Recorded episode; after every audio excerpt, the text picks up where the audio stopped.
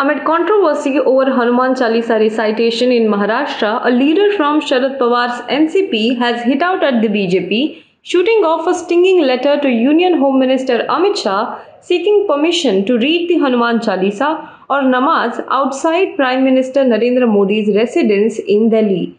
The stunt was an obvious reprisal for a similar threat by an MP MLA couple in Maharashtra for Chief Minister Uddhav Thackeray over the weekend.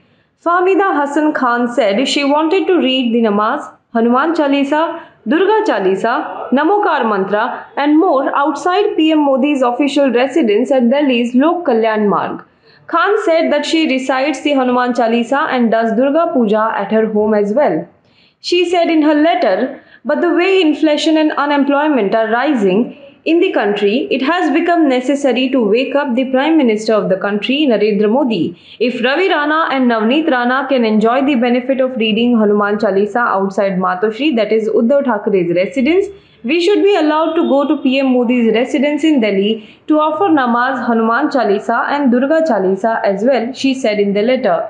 A Mumbai court on Sunday had sent independent MP Navneet Rana and her MLA husband Ravi Rana to 14 days judicial custody a day after they were arrested in connection with their announcement to recite Hanuman Chalisa outside Thackeray's residence. The court sent the politician couple in a judicial remand, rejecting the city police's demand for their custody.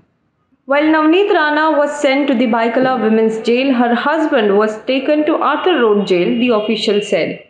Meanwhile, 13 Shiv Sena workers were also arrested on Sunday for allegedly protesting outside the car residence of Rana's the previous day. The party workers were later released on bail.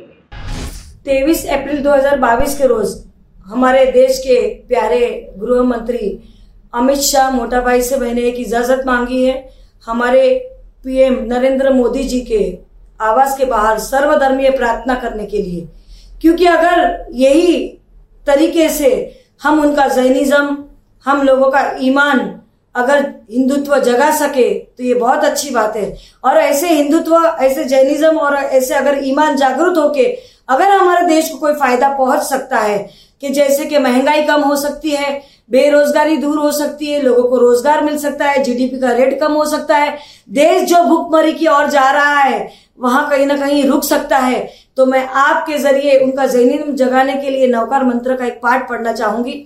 नमो अर्यंताणम नमो सिद्धाणम नमो आयर्यणम नमो वजयणम नमो लेसवसामुनम एसो पंच नमोकारो सब पाव फणासनो मंगणाच सवेसी पडमंग हवई मंगलम। मैं आपसे यही विनती करना चाहूँगी कि आज उद्धव ठाकरे जी पहले एक संगठना के प्रमुख थे, अभी आज वो एक राज्य के प्रमुख है।